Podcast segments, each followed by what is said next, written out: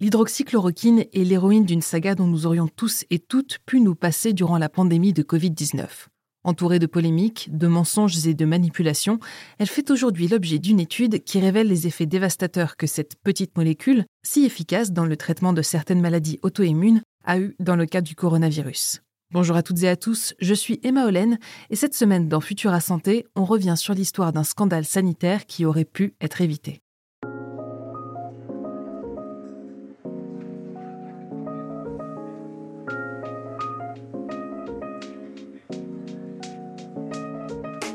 Nous sommes en février 2020.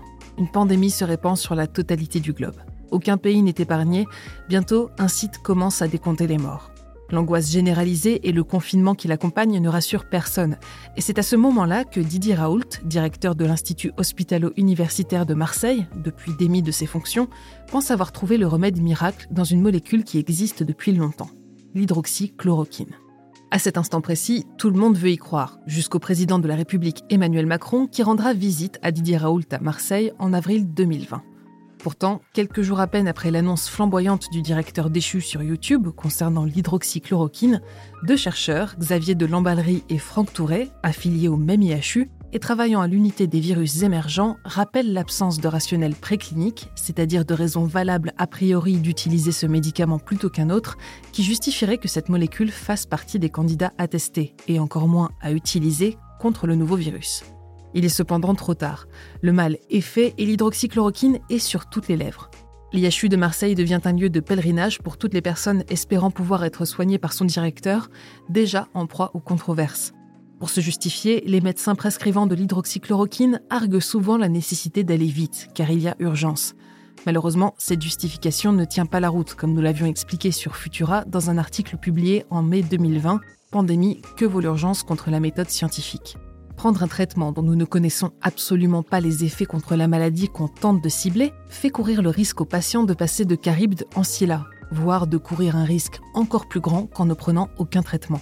Déjà en octobre 2020, une équipe de chercheurs alertait sur le scandale sanitaire à venir, en publiant une méta-analyse concluant que si la prescription d'hydroxychloroquine avait été généralisée à toute la France, il y aurait eu entre 700 et 7000 décès supplémentaires. L'avenir leur a malheureusement donné raison avec la publication d'une nouvelle étude montrant une association entre la prescription d'hydroxychloroquine et près de 17 000 décès supplémentaires dans six pays, dont la France. Quelle leçon faut-il tirer de ce scandale? Si nous reprenons l'ordre chronologique des événements, il faut d'abord se questionner sur la communication médicale qui est la mèche qui a permis l'incendie. La science tire sa force et sa rigueur du travail collaboratif d'équipes de chercheurs à travers le monde. Lorsqu'un expert isolé exprime un avis nouveau sur un sujet méconnu, il importe de se montrer extrêmement vigilant et d'attendre de voir ce que dit la communauté scientifique au niveau global. En cas de désaccord à large échelle, il devient alors nécessaire que les gouvernements ainsi que les autorités de santé maîtrisent leur discours afin de limiter les ambiguïtés et ainsi le risque de précipiter une foule légitimement inquiète vers un traitement potentiellement dangereux.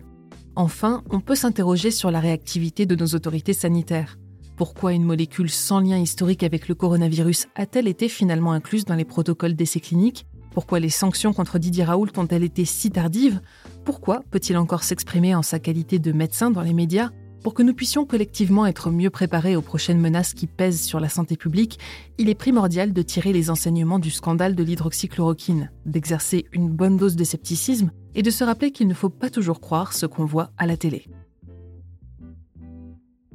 C'est tout pour cet épisode de Futura Santé. Si ce podcast vous plaît, pensez à lui laisser une note et un commentaire et n'hésitez pas à le partager autour de vous. Cette semaine, je vous recommande notre dernier épisode de Vitamine Tech dans lequel je vous parle des 5 menaces qui pèseront sur Internet en 2024. Pour le reste, je vous souhaite une excellente journée ou une très bonne soirée. Prenez soin de vous et je vous dis à la prochaine dans Futura Santé.